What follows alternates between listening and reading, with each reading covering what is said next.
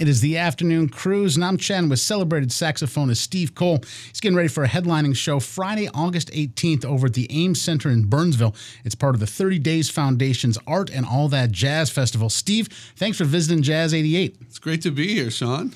Well, man, last time we knew each other, you were an administrator and an educator over at McNally Smith College of Music, and I was getting my start there, and uh, we had a good time working together, and we're going to have a good time today chatting about jazz. Awesome. I, I'm familiar with you, and fans of Patty The Playroom, and of course, folks who know about the world of smooth jazz are well aware of your output and your story. For folks who don't know about your work, can you let us know how you got started? And also, can we talk about this breakout success you had way back in 98 with that album, Stay a While?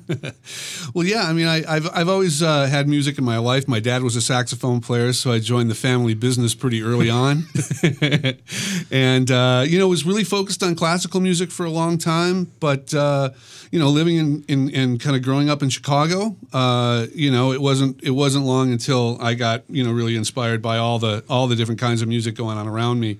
Started exploring, you know, blues and soul and rock and jazz and and uh, you know, got cut, cut my teeth playing in clubs and then doing some sessions and then, you know, went on the road with some recording artists. Uh, but, you know, really found a home in kind of this uh, contemporary jazz world where I was able to really kind of take all of those influences and and kind of make them into a big stew. You know what I mean? Mm-hmm. well, it's a delicious stew, and it's been treating you well for decades now.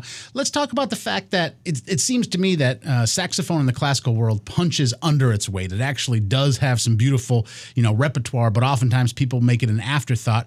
I'd say in the world of contemporary jazz, it's the exact opposite. and the type of music you broker in saxophone might as well be a vocalist for the way it's revered and the way it often is front and center. Was that an adjustment to go from sort of being, you know, an underling in the world of classical as, as far as the instrument goes to suddenly the man out in front? Yeah, I mean, there's there's there's uh, you know there's pluses and minuses to both to both roles, right? I mean, uh, the cool thing about the classical world is that the saxophone was kind of an underdog, but um, you know, when when when you got the opportunity to kind of bring it forward, people noticed, right? Right. Uh, you know, in the in the jazz world, in the contemporary jazz world, I mean, yeah, saxophones are, are are quite ubiquitous, but you know that that was not such a big adjustment, and we the, the way was paved for us by so many giants. Uh, you know, uh, and and you know specifically in the contemporary jazz world, people like Grover Washington Jr. and and David Sanborn, and you know even even uh, you know Junior Walker, and you know these yeah. kinds of, of great players. Um, so you know we we had a lot of we had a lot of people kind of uh, you know blazing the trail for us.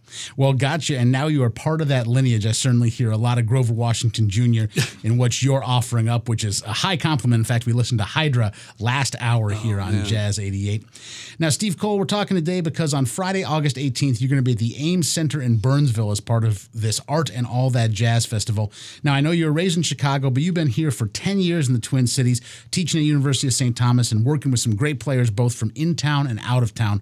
What are you planning to bring to the stage of the Ames Center in Burnsville on Friday, August 18th? Well, we're, we're definitely bringing the Minneapolis sound to the mm-hmm. stage, which is really one of the one of the real joys that I've had kind of reloading relocating here now I think 12 years ago. Oh my gosh. Um, but the musicianship here is just world class, off the chain. I can't even say enough about it. So, uh, the band is going to be an all star uh, group of folks from uh, Minneapolis and the Twin Cities, and we're going to be featuring you know music from my previous records, and uh, and we're going to be premiering uh, some new music from my brand new record that's coming out in October. Called Without a Doubt. So this is uh, this is the first time that music is going to actually be played live.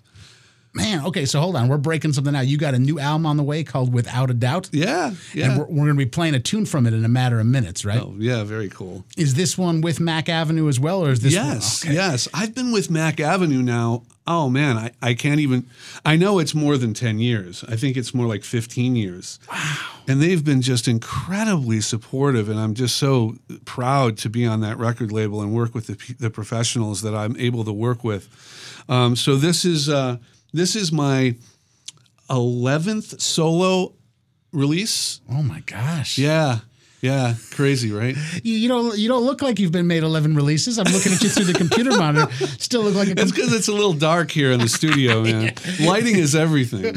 All right. Well, lighting is everything, and the music of Steve Cole's everything as well. Man, we're going to listen to this tune. Without a doubt, this is going to be on an album, but it's also going to be premiered on Friday, August 18th, when you're at the Ames Center in Burnsville as part of the 30 Days Foundation Art and All That Jazz Festival. For folks who want to learn more about the festival, the website is just spelled out art and all that jazz Steve, you feel like we covered everything? I think we did, man. It was really great catching up with you, man. Oh man, likewise. I, I remember giving you a flyer and be like, "My band's playing at the Turf Club," and you're like, "I'm playing at the United Center." And Oh no, no, no, no, no, no! It wasn't doing- like that, man. No, you were cool, but you've been, you've been a big name in the world of jazz. We're glad that you're here in the Twin Cities, and we're looking forward to the show on Friday, August 18th at Ames Center in Burnsville. Steve, I hope you have a great rest of your day, my friend. Yeah, me too. And I hope we can make music together one day, you and me. I like that. All right.